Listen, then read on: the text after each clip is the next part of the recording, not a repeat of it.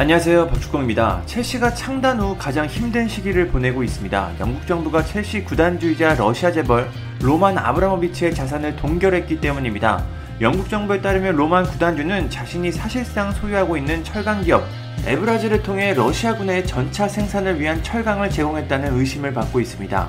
우크라이나를 침공한 러시아를 도왔다는 이유로 로만 구단주는 강력한 제재를 받게 됐습니다.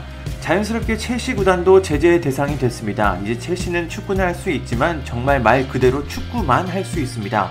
새로운 선수를 영입할 수도 없고 기존 선수들과 재계약도 불가능합니다. 계약 만료가 되는 선수들은 그냥 팀을 떠날 수밖에 없습니다. 상품 판매도 전면 금지가 됐는데요. 또 경기 운영 금액에도 제한이 있어 굉장히 빡빡한 시기를 보내야 합니다. 특히 원정 경기는 2만 파운드, 약 3,200만원으로 제한돼 그 안에서 숙박과 이동을 모두 해결해야 합니다. 당장 첼시는 다음 주에 챔피언스리그 16강 일정으로 프랑스 릴 원정을 떠납니다. 첼시가 이런 상황에 놓이자 첼시를 후원하는 기업들도 발을 빼고 있습니다.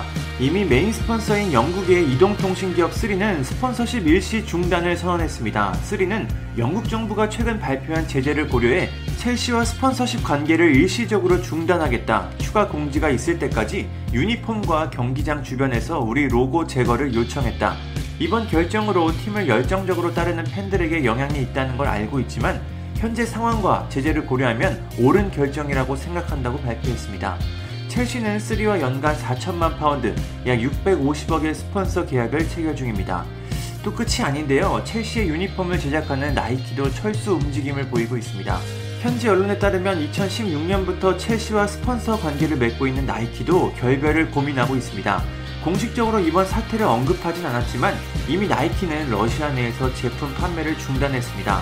나이키는 첼시와 15년 동안 9억 파운드, 약 1조 4,500억의 계약을 체결했는데 이번에 나이키와 작별하게 된다면 5억 4천만 파운드, 약 8,725억 원의 지원을 잃게 됩니다. 현지에서는 나이키가 첼시와 관계를 끊게 된다면 관의 못을 받게 되는 것이라고 표현했습니다. 또 첼시를 후원하고 있는 현대자동차도 철수를 심각하게 고민하고 있습니다.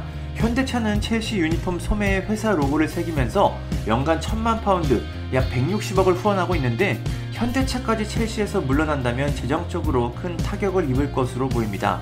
현대차는 성명을 통해 현대차는 오랜 시간 축구의 강력한 파트너였고 스포츠의 선한 영향력을 지지한다. 우리는 현재 첼시의 상황을 평가하고 있다며 이번 사태로 고민에 빠졌다는 것을 드러냈습니다. 이렇게 첼시의 스폰서들이 모두 빠져나간다면 첼시는 결국 민무늬 유니폼을 입게 됩니다. 물론 최악의 경우지만 지금의 분위기를 보면 불가능한 일도 아닙니다. 로만 구단주가 첼시를 소유하고 있는 이상 첼시는 점점 더 힘든 시기를 보낼 것으로 보입니다. 로만 구단주가 첼시를 처분할 수 있지만 영국 정부의 승인을 받아야 하고 로만 구단주가 개인적으로 수익금을 한 푼도 받지 않는다는 걸 증명해야 합니다. 즉 자산이 동결된 로만 구단주는 첼시를 처분하고 돈을 하나도 받지 못하거나 아니면 첼시가 무너져가는 것을 그저 지켜보는 것, 이 두 가지 선택권을 갖고 있습니다. 벌써부터 현지 언론에서는 첼시가 17일 후 현금이 바닥날 것이라고 예측하고 있습니다.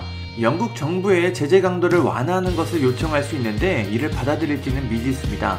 첼시가 선수들에게 주급을 지불하지 못한다면 리그 규칙에 따라 승점이 9점이나 삭감됩니다. 적용 시기가 이번 시즌인지 다음 시즌인지는 불분명합니다. 아마 이거는 최악의 경우를 이야기한 것 같습니다. 아무튼 여러모로 최악의 상황이 기다리고 있습니다. 첼시가 과연 이 사태를 어떻게 해결할 수 있을지 상당히 궁금합니다. 감사합니다. 구독과 좋아요는 저에게 큰 힘이 됩니다. 감사합니다.